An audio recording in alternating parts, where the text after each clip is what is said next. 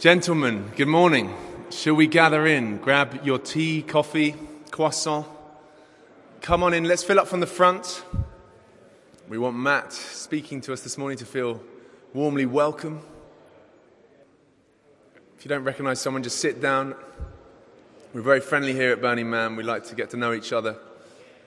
So good morning, gents, and uh, welcome to Burning Man. Uh, this is part two of our new term. Uh, in a series looking at Old Testament men of God. And if you weren't with us two weeks ago, uh, you missed Jonathan Fletcher looking at uh, the lesser-known prophet Micaiah ben Imla, and uh, that really was something. So uh, I can't recommend highly enough uh, getting on the blog site, the Burning Man blog site, and listening to that again. Um, but we are here this morning gathered with uh, Matt Fuller, the Reverend Matt Fuller, who is the vicar of Christchurch Mayfair. We're thrilled to have you with us, Matt. Matt's not been at Burning Man before, so uh, this is his debut, so please do make him feel warmly welcome. Uh, Matt used to be a teacher before getting ordained. He's been a vicar at Christchurch Mayfair for the last ten years, uh, so he knows what it is to speak to men in a busy city, the city of London. Uh, so we're thrilled to have him with us this morning. He is coming to talk to us about Jacob and Jacob wrestling with God. But before he does, I'd like to welcome up Alexander, who's going to bring our reading, and then Matt's going to come and speak to us. But just as Alexander comes up, why don't I pray for us uh, this morning?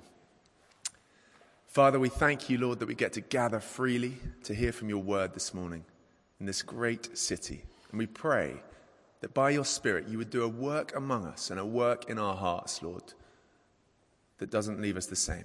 Send us out of here different men, changed men, more willing, more ready to live for your praise and glory. In Jesus' name, amen. All right, good morning. If you turn to page thirty-five in your Bibles in the chairs, we're looking at Genesis chapter thirty-two, page thirty-five.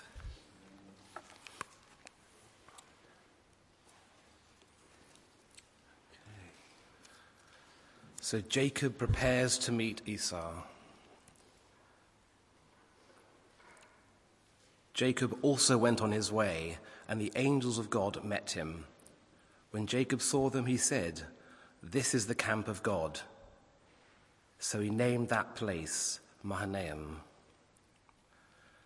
Jacob sent messengers ahead of him to his brother Esau in the land of Seir, the country of Edom. He instructed them, "This is what you are to say to my master Esau.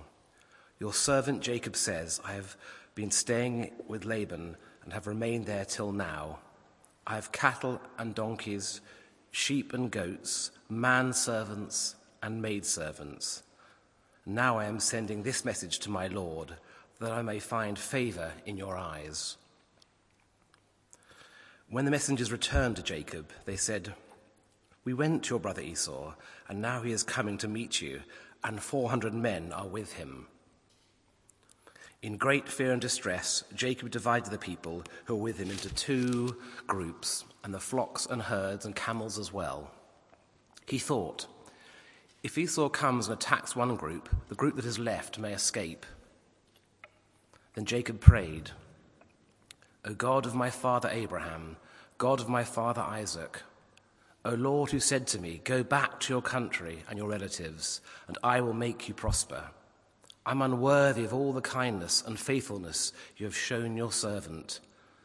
I had only my staff when I crossed this Jordan, but now I have become two groups. Save me, I pray, from the land of my brother Esau, for I am afraid he will come and attack me, and also the mothers with their children. But you have said, 'I will surely make you prosper and will make your descendants like the sand of the sea, which cannot be counted.'" He spent the night there, and from what he had with him, he selected a gift um, for his brother Esau: two hundred female goats and twenty male goats, two hundred ewes and twenty rams, thirty female camels with their young, forty cows and ten bulls, and twenty female donkeys and ten male donkeys. He put them in the care of his servants, each herd by itself, and said to his servants, "Go ahead of me and keep some space between the herds." He instructed the one in the, la- in the lead, "When my brother Esau meets you and asks, To whom do you belong, and where are you going, and who owns all these animals in front of you? Then you are to say, they belong to your servant Jacob. They are a gift sent to my lord Esau, and he is coming behind us. He also instructed the second and the third and all the others who followed the herds. You are to say the same thing to Esau when you meet them, and be sure to say, your servant Jacob is coming behind us. For he thought, I will pacify him with these gifts I am sending on ahead. Later, when I see him, perhaps he will receive me. So Jacob's gifts went on ahead of him, and he himself spent the night in the camp. Jacob wrestles with God. That night, Jacob got up and took his two wives, his two maidservants, and his eleven sons, and crossed the ford of uh, Jabbok. And after he'd sent them across the stream, he sent over all his possessions. So Jacob was left alone, and a man wrestled with him till daybreak. When the man saw that he could not overpower him, he touched the socket of Jacob's hip, so that his hip was wrenched as he wrestled with the man. Then the man said, "Let me go, for it is daybreak." But Jacob replied, "I will not let you go unless you bless me." The man asked him, "What is your name?" "Jacob," he answered. Then the man said, "Your name will no longer be Jacob, but Israel, because you have struggled with God and with men and have overcome." Jacob said, "Please tell me your name." But he replied, "Why do you ask my name?" And he blessed him there. So Jacob called the place Peniel, saying, "It is because I saw God face to face, and you, um, and yet my life was spared." The sun rose above him as he passed Peniel, and he was limping because of his hip. Therefore, to this day, the Israelites do not eat the tendon attached to the socket of the hip, because the socket of Jacob's hip was touched near the tendon. Brilliant. Thanks a lot for reading. I fear not if you think, oh, I didn't get up this morning to uh, to hear about a lot of sheep and bulls. Actually, it's the second half we uh, spend most of our time in. God appears as a man and he wrestles. That's quite a thing, isn't it? God comes down as a man and wrestles. Now, for us, wrestling's completely out of fashion, I think.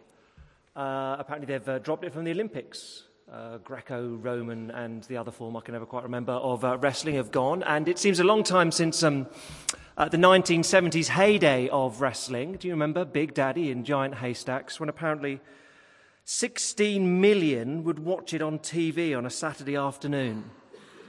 It's almost a quarter of the population. I don't, not many of you remember it, do you? But a quarter of the population would tune in to watch this spandex pantomime of uh, big, overweight, overage men who there's no way they were fit enough to wrestle would get together and sort of bounce off one another's bellies uh, in the ring, and uh, while the grannies watched on with their handbags cheering. Some of you remember it, but uh, a quarter of the population, extraordinary thing. But uh, not so popular today, wrestling, but biblically it's a good thing to do. We'll see uh, in this passage, and once it's Jacob wrestles for blessing.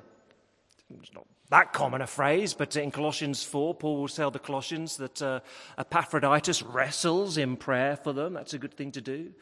Uh, Ephesians six, uh, uh, Christians are told they're to wrestle against the temptation of evil, put on the armour of God. And uh, so on one level, I would like, I'd love to encourage you this morning to, uh, to don your spiritual spandex, get into a leotard, and, uh, although some of you in Lycra already, but uh, to wrestle in the Christian life. And I think that's often how this passage is taken. We need to wrestle with God until we get what we desire from him. You can choose the style, freestyle, Greco-Roman, it's up to you. But in this passage, actually, that isn't really quite what's going on, because it's God who takes the initiative. God comes down, takes the initiative, he wrestles with Jacob, he cripples Jacob, and then finally, he blesses him. It's a very strange pattern. God takes the initiative, he cripples him, and only finally does he bless him. It's a vivid account of the Lord humbling this man, Jacob, deliberately, until Jacob is brought to the point where he says, "I need you." Now, uh, I don't know how familiar you are with the flow of Genesis. Obviously, Genesis one to eleven, uh, it's disaster, sin enters the world, and by chapter eleven, uh, everything's out of control, Tower of Babel. Genesis chapter twelve, Abraham is given a promise. God will renew the world through Abraham. And the rest of the book of uh, Genesis is really about his descendants. God says, I'll make you into a great people. And Genesis is about the descendants, and Exodus is about escape, and then you enter the land, et cetera. But Genesis is about the descendants. And so you've got the, the, the Abraham cycle, twelve to twenty-five. He can't have a kid, he can't have a kid, he can't have a kid, he can't have a kid. Oh, he's had a son, now kill him. Uh, oops. Uh, this, the, the Jacob cycle, twenty-five to thirty-five, is all about God makes promises, and they'll stay true even if the people are, are awful. So the whole cycle of Jacob, so you know, it's Abraham's cycle, uh, the, the Jacob cycle twenty-five to thirty-five, and then the Joseph cycle uh, thirty-seven to the end. But Jacob, God has made promises, and he makes them very clearly in chapter twenty-five, reiterates them. But Jacob and his family are awful. There are no heroes in this story, in these eleven chapters. Everyone fights. It's like a really intense, bad episode of EastEnders when everyone fights with everyone. You've got the, the, the wives, you know, Rachel and Leah, you cow, no, you can't. You know, they're at one another's throats all the time. Jacob just deceives and deceives. He lies to his dad. He lies to his brother. He lies to his uncle. His uncle lies to him. There are no heroes in this cycle. The whole point of the Jacob narrative is God makes promises and he'll keep them despite his people being useless. That's the point of it. And uh, here is an intense moment in that story. Just, uh, we're really in the second half, but let me just explain uh, what's going on so we understand it rightly. In chapter thirty-two, the first twenty or, or twenty-one verses or so, Jacob is very fearful because he's going to meet his brother. It's the whole point of this chapter. It's preparing Jacob to meet Esau. Jacob's name means deceiver, and he's, being just, he's been doing just that. So chapter twenty-seven, he had lied and he cheated his brother out of their birthright, their inheritance. That's not just the silver and Auntie Mabel's painting, and you know that's the blessing of God he's been cheated out of. And the last time we see Jacob and Esau together, Esau has said, I'm going to kill him. I hate him, I will kill him. And Jacob's been gone for twenty years, and now he's going back into the promised land, knowing that the last time he saw his brother, I will kill you. So he's a little bit nervous about this. And Esau, big, strong, hunting man, Jacob, slightly dweeby, nerdy character. Uh, it's not quite true, but um, uh, there's that sense to it. So verse seven of chapter thirty-two reveals what's going on. Jacob is in great fear and distress. That's the presenting issue. And uh, whatever you're going on to do today, you know, there are periods of that in life.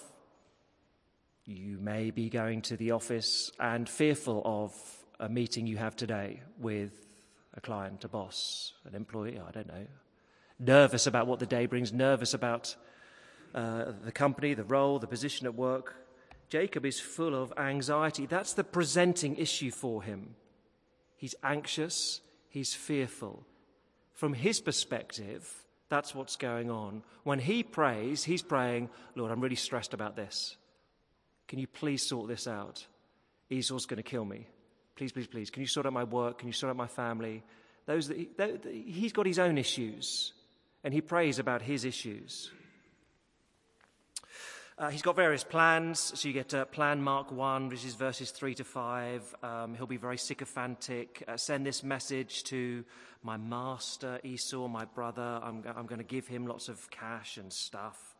Verse six, messengers come back uh, to Jacob from brother Esau. We went to your brother Esau, and now he's coming to meet you, and four hundred men are with him.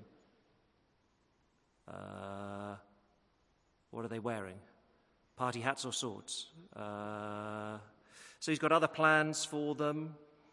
Um, so plan mark two, verse seven, okay, I'll split all my flocks and herds, and so if some of them are killed, at least some of them will survive. Finally, verse nine, he prays.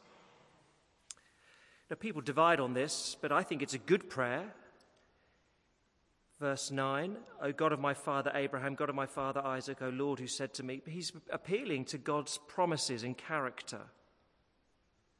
It's the first time we see Jacob pray. It's the longest prayer in the book of Genesis. I think it's a good prayer. He's always been a charlatan,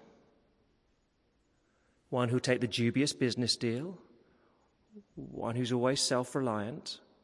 And there's just emerging signs. There's embers here that actually he's going to choose to pray rather than just relying upon his own brain power and initiative. I think it's an encouraging prayer. Uh, you get his third sort of plan alongside that. Um, okay, let's just send loads and loads of animals to Esau. Perhaps they'll calm him down. Send them in groups. Verse twenty reveals his thinking. Uh, Tell my brother Jac- uh, Esau, your servant Jacob is coming, for he thought, I will pacify him with these gifts I'm sending on ahead. Okay. So there's the backdrop. Jacob has been out of the promised land for twenty years. It's a big deal he's going back in. But the first person he's going to meet is his brother who has sworn to kill him. He's stressed. He's anxious. He's fearful at this turning point in his life. He prays, Lord, please let this go smoothly. Please will Esau receive me rightly and we will, will we be happy and reconciled together. I mean, there's nothing wrong with that prayer, is it? It's a good prayer. What does God do? God comes down and beats him up. That's what you need when you're stressed, isn't it? When you're stressed and anxious about, anxious about how things are going, about a family issue, about work, what you really want is God come down and beat you up. Why does he do that? Let me just uh, uh, sort of cut it up these three ways, okay? The, the Lord wrestled with Jacob. Let's look at the story. Then secondly, say, the Lord wrestles with us. What does that mean for you and me? And then thirdly, briefly, Jesus wrestled for us. So that's how we'll cut it. The, the Lord wrestled with Jacob. The Lord wrestles with us. Jesus wrestled for us. Okay, let's have a look at this narrative then. Verse twenty-two. Uh, that night, Jacob got up and took his two wives, two maidservants, eleven sons. He's been doing well on the family front. Crossed the ford uh, of Jabbok. He's back now in the promised land. This is like Caesar crossing the Rubicon. He's entered Roman territory. It's a declaration of war. He's gone back into Esau's land. This is it. He's crossed the line now. And he's left alone. He sent all the family on ahead of him, so it's just him. And strangely then, verse twenty-four, Jacob was left alone, and a man wrestled with him till daybreak, as you do. A stranger in a new land. Now the text here is deliberately unclear. We're meant to wonder at this point, along with Jacob, who is this man? Now, if you know the story, you know who he's going to be. Verse twenty-eight makes it very clear. A little later on, it's God. But at this point in the story, a man comes and wrestles with Jacob. It is, I guess you'd have to say technically, a theophany, a pre incarnation appearance of God in a temporary form. And God does it lots of times, of course, in the Old Testament. He appears in visible form, sometimes as a human, sometimes as a donkey, sometimes as a bush. He appears and speaks as, a, as an angel. Uh, and you'd have to say these are uh, foreshadowings, I guess, or anticipations in the birth of Christ. These are temporary. They're non-essential. But they're just a foreshadowing of when Jesus comes and God unites himself permanently, essentially, to human nature.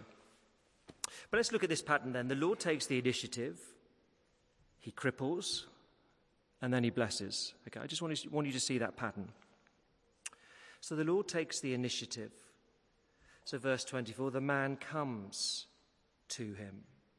Verse twenty-five, when the man saw that he could not overpower him, Jacob, he touched the socket of Jacob's hip so that his hip was wrenched as he wrestled with the man.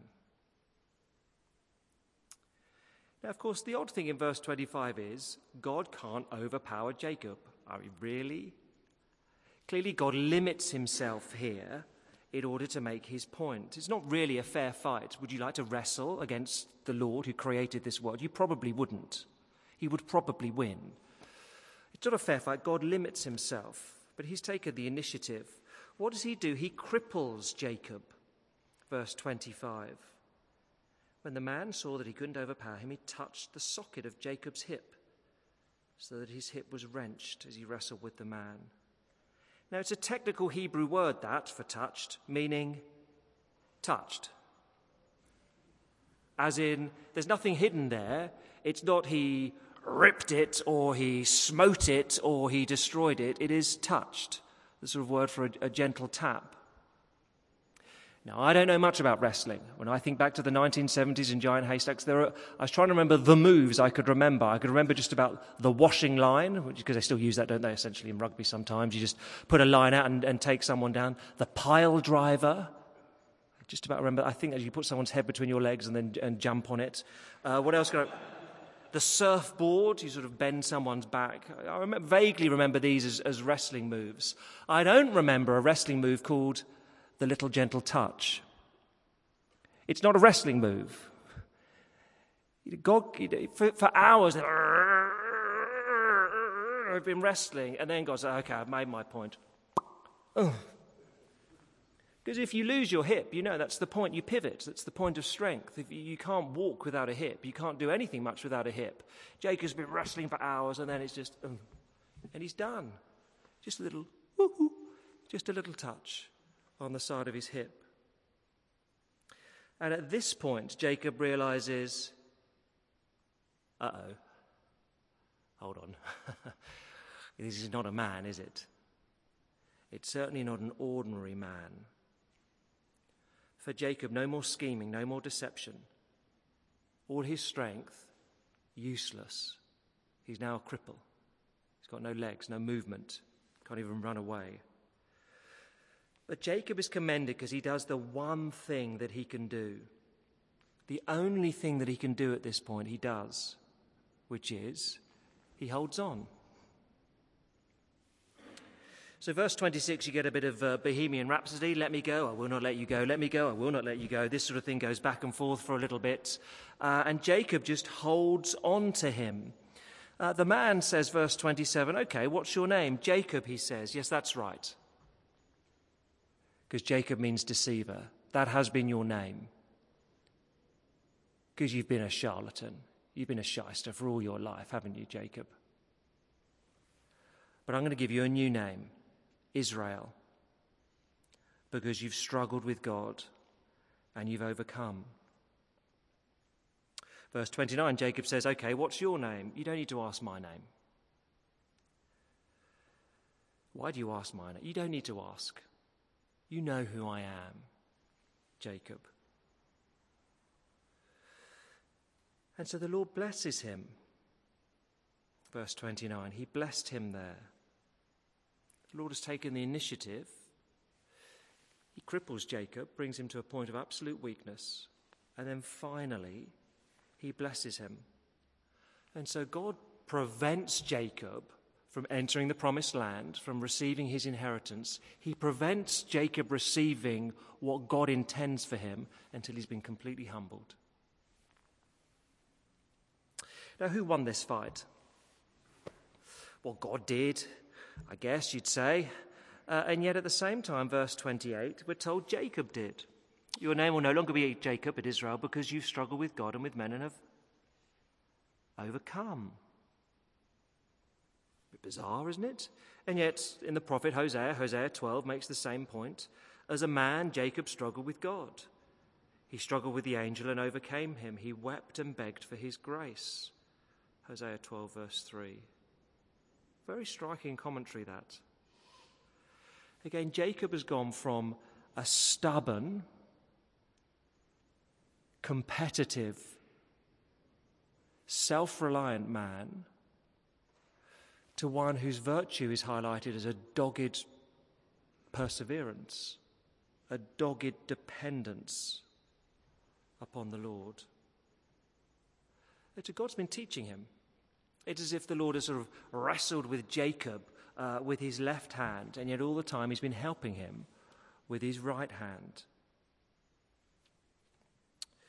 He needed to calm him down. You know this, we had a baby in the house again uh, uh, last year. And because children, young babies, they get hysterical, don't they, at various points. And um, for no good reason, you just don't, you haven't got a clue what's going on half the time, have you? So, so for no good reason, a baby's hysterical.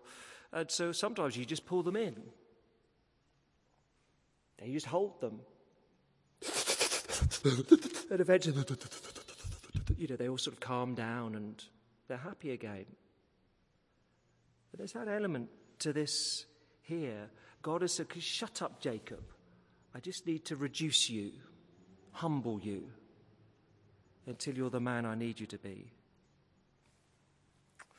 And so Jacob limps away, verse thirty-one.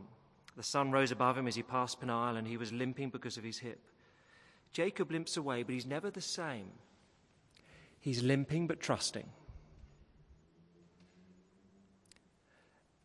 And that's a much better man for Jacob to be. But there's a scar that never leaves him. It's not he has a bad night, a bad week, a bad year, and then, oh, well, that's all gone. He's never the same again. He's limping for the rest of his life. But he's trusting. And that's a better place to be than independent, but fully having your strength. Did you see in this narrative, Jacob thought, for Jacob, the greatest issue, the presenting thing, the thing he's stressed about, the thing he's lying awake at night about, the thing he's praying about is his brother. That's what's got Jacob upset. But God comes along and says, look, your greatest need is not the problem with Esau. The greatest need you have is to be humbled.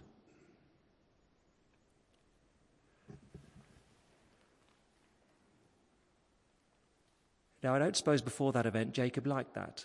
Or wanted that. And I suppose that's true for most of us here. We pray about all sorts of things. We get anxious. We get stressed about all sorts of things. I'm not sure our gut instinct is to say, well, Lord, just come along and humble me. Why don't you cripple me in order that I may know your blessing? It's quite strong meat, isn't it? The Lord wrestled with Jacob. What does that mean then? Secondly, that the Lord wrestles with us. Now, of course, in one sense, you could say that this is just the pattern of salvation. This is how anyone becomes a Christian. Uh, God takes the initiative. Amazing grace. Uh, 'twas grace that taught my heart to fear, and grace my fears relieved. Yeah, God takes the initiative. I don't know where you were taught the gospel in your family or as an adult, but the Lord has taken the initiative so that someone brings you the message of Jesus Christ. He comes to you. He takes the initiative. God cripples us. That is, we, we're brought to the point of weakness where we say, okay, I'm a sinner, and I can't save myself. And I can't do it by my own works. I need Jesus to do it for me. I admit that. I'm at a point of weakness now. And God blesses us with forgiveness. What is this? It's just the story of salvation. I need you, Lord, to save me. I can't do it. I can't get to heaven by my own labors. The Lord takes the initiative. The Lord cripples us. We're brought to the point of weakness. And then the Lord blesses us with forgiveness. That's how anyone becomes a Christian. And yet it is also how he continues to deal with his people. Question: why did God go through this rigmarole with Jacob? This let's pretend wrestling match, ending in a, a, a, a one-second crippling. Why go through all that? Why, why doesn't God just come down and come down as a man and say, Jacob, here you are, it's me. Let's go for a beer. Let's talk about your life. It's not going so well, is it? Uh, you know, there are one or two things you need to change. Come on, Jacob, buck it up and uh, let's go forward. He could do that. He could communicate the same truths. But he chooses to do it this way. Why make Jacob wrestle for hours before showing that he could have beaten him in a second? I guess it's pretty unforgettable in Jacob's life. And I take it it's recorded for us in such a vivid way, such a strange story, so that we get sometimes the Lord works these ways. You know, like a man wrestling with his son. You know, a daddy may uh, accommodate to a toddler's level, a three-year-old, and pretend to wrestle. Oh, you know, they sort of pretend, and, oh, you've got me, oh, you've got me. But any time he wants, the bloke can roll his, whatever it is, thirteen, fourteen stone onto his three-year-old and go, yeah. At any point, of course, he, he can do that. It's a bit tragic if he does that. Um, but it's just, in one sense, it's just a game that you're... The Lord wants to drive this vivid truth into Jacob and to us. The Lord will act at times to humble us so that we recognize our need of him.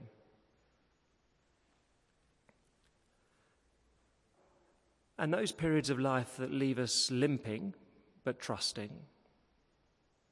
they are for our good. There are times when he will cripple us so that we cry out, I need you. Oh, I've said it before, but now I know it. I can't do this. I need you. Now, of course, it's a strong truth in a Western world where we're so self-centered. It is easy to slip into the mindset of, I'll, I'll, only, well, I'll praise the Lord if he gives me what I want. I, uh, uh, about three weeks ago, just had lunch with a chap uh, who, um, uh, he'd lost his job. Good job, well-paid job, you know, very pleasant, um, nice six-figure job in many ways. Happy job for him. Uh, uh, they were pregnant again, and uh, the child had been diagnosed as Down's. And he came in and we sat down. He said, I don't understand why God's doing this. I pray every day. I tithe. I give to church. Why would he do this to me? He said, well, God's not a slot machine. It's not that you put these things in and automatically life goes smoothly. He's not primarily concerned with making your life the flattest motorway it can possibly be with no potholes. He's concerned for humbling you. So he's concerned with your godliness. He's concerned with your character. Often the Lord will cripple those he loves in order that they might know greater blessing. We wouldn't choose it that way, but we're not all wise. That he is. And he'll do that to make you the person that your loving Heavenly Father wants you to be. For your good, for his glory. You know that, oh, is it a poem? I'm not sure what it is. You know that sort of rhyme. I asked the Lord for strength and God gave me difficulties to make me strong. I asked for wisdom and God gave me problems to learn to solve. I asked for prosperity and God gave me brain and brawn to work. I asked for courage. God gave me dangers to overcome. I asked for love. God gave me people to help. I asked for favors. God gave me opportunities. I received nothing I wanted. I received everything I needed. And my prayer has been answered. Now that is true. And if you go through, I mean, the, Jacob's experience is an odd one, isn't it? It's an incredibly intense night of wrestling with the Lord. And none of us are going to have that sort of experience. Well, if you do, let me know. It'd be interesting. You know, you wrestle with God. Great. How'd that go? Um, normally, the periods of intense bewilderment, pain, exhaustion, suffering, are that we can deal with a night. Men are quite good at, in a crisis, a one-night crisis. That's, that's quite good for blokes. But something which is prolonged, goes on for weeks, months. It's a bit harder, isn't it? And you do need to know in those periods when life goes wrong, suffering you can call it simply, but when life goes wrong, when you're bewildered by why, by what God is doing, actually they are unbearable unless you know that God is with you and God is for you. And that he may cripple you, but it is for your good, so that he can bless you. Look, for what it's worth, last year we lost in our family, we lost a little girl at fourteen months. And the last six weeks that uh, we knew she was with us, it was a bit like a slow motion car crash, really. We knew what was going to happen. We knew it would be horrible. And it just felt incredibly cruel, actually, at times. I just thought, this feels cruel, knowing what's going to happen in whatever it is, six, seven weeks' time. And you've just got to know that the Lord is with you and for you. You've got to know that. But question, you may ask, question, uh, I am a bit bewildered by what's going on uh, at the moment. I don't really like this concept of God wounding me in order to, to, to bless me, to grow my character. Mm, not entirely sure that's a deal I want to make. How do I know for certain that God is doing this for my good? Last thing, briefly. Jesus wrestled for us. That's how you know. Jesus wrestled for us. Jesus wrestled with God for us. He wrestled in the garden, didn't he? In the Garden of Gethsemane, uh, if this is possible, may this cup be taken away from me. He's sort of wrestling. What, what, I don't want to do this. I need to do this. He wrestles on the cross. My God, my God, why have you forsaken me? Why this way? And certainly for myself, in the events of last year, I, I realised like never before how wonderful it is, how very wonderful it is at times to have a saviour who on the cross says, why? Isn't that extraordinary? When you're bewildered by what's going on in your life and think, God, what is this? Okay, I could have dealt with that, but that plus that? Oh, you're j- that plus that plus that? Oh, are you serious? Isn't it wonderful that you have a saviour upon the cross says, why? Why have you forsaken me? I mean, he knows. It's not cognitively that Jesus has, has missed something, but in the experience of the moment, why? And yet he also says, into your hands I commit my spirit. Of course, not that Jesus was crippled upon the cross, but the full wrath of God against all the sins of all his people fell upon him. And Jesus held on and he wouldn't let go until he'd won the blessing. Not for him, but for you and for me. So actually, in the wrestlings of life, in the uncertainties, the bewilderments, the what on earth, in the stress, the anxieties, Lord, this isn't going high. I prayed about this. Lord, we've prayed about this for weeks and it still doesn't seem to be getting any better. Why? You just have to cling to Jesus. You have to. And you see in him that God is for you and he's with you, no matter what it feels like at that moment in time. Well, let me read this. It's a bit twee in one sense, but let me read it to you. Uh, we, uh, our nine-year-old son at the time was uh, was very unhappy, very distressed um, with uh, this little girl, Yasmin, uh, going.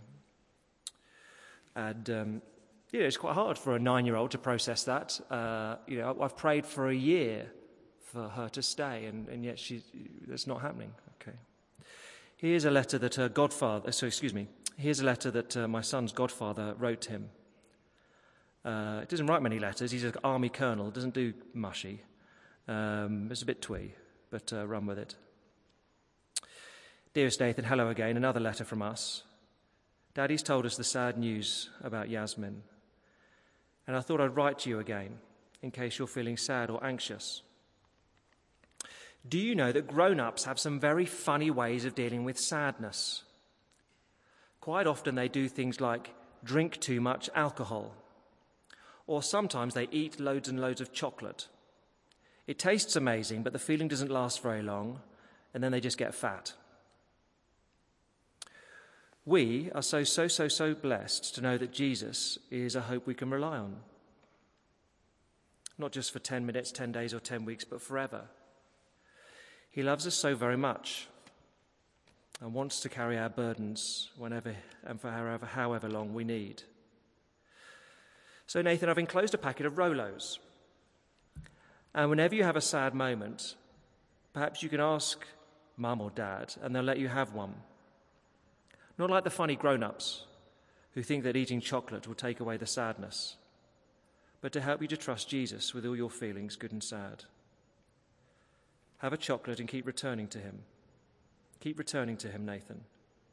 We pray that you will, and we pray for you all. That's very simple, isn't it? Trying to communicate something to a, to a nine-year-old boy. And yet, actually, it's very profound. He's also got a degree in psychology, so it's sort of, you know, revealing and truth, and you can tell your mum and dad when you're feeling sad, and actually he's very clever uh, on that sort of thing. But um, it was just very profound. You just... You just got to keep going back to Jesus. I've prayed for a year and nothing's happened. Why should I bother praying to God again? Hey, look, Jesus prayed on the cross and his prayer wasn't answered for your good. You just keep going back there. So what do you do with Jacob? It's not the story. One sense, you know, what do you do? I mean, much nicer, wouldn't it be, if the story of Jacob was, here's Jacob. He wrestled with God. He wanted something. He got it. Huzzah! Let's be like Jacob and wrestle, and then we can get what we want. It's just not that story. Jacob's, oh, I'm stuffed. I'm nervous. I'm anxious. God says, you're feeling nervous? Try wrestling with me, and I'll cripple you so that you're dependent on me. so that you lean on me in a way you've never done before, for your good, so that you're blessed. That is good for the rest of your life. We might not choose it this way, but happily God's ways are not our ways. His thoughts are not our thoughts. His thoughts are far higher than ours. He's far wiser, far more loving than you and I would be. God takes the initiative. He cripples, but only, only in order that he might bless further. Let me lead us in prayer. Our great God and Father, we read this story and think, really, did it have to be that way?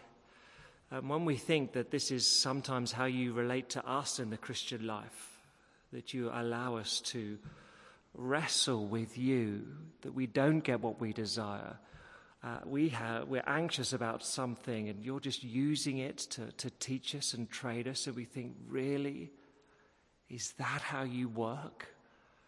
But Father, thank you that it is. That in our flapping and our fear, you can use them for our good. And there may be periods where we're utterly bewildered by what you're doing, but we can trust you. You are good. And even in the times when we wrestle and wondering what's going on, even at the periods when we're crippled, we can know that you're using that for our good to bless us. Because the Lord Jesus went through the same path of wrestling, of pain, of bewilderment, of abandonment in order to achieve the greatest of good. So, Father, would we trust you? Would we trust you in the uncertainty and the bewilderments of life? Would we trust you for our good and for your name's sake? Amen. Matt, thank you so much um, for that message this morning. Um, profound and moving, uh, and I'm sure touches all of us and speaks to us in different ways, gents. And I suppose for the last ten, twelve minutes that we have, um, you know, I think as men it's often hard to be vulnerable with one another.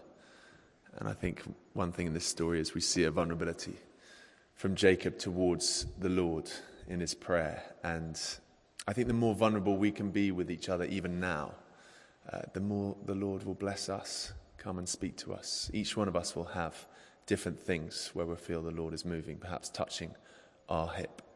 Um, if you feel up to sharing that in your group now, even just briefly, let's share with one another what's going on. Let's be open, vulnerable, and then let's uh, pray to this God who, who wounds but also blesses. Should we go for that? And then we'll close in ten minutes. If you're finishing your prayers, please do continue to finish. Um, just to say that we are back in two weeks' time. We have Graham Tomlin, the Reverend Doctor Graham Tomlin, the principal of Saint Melitus College. Uh, he'll be speaking to us about the life of Moses.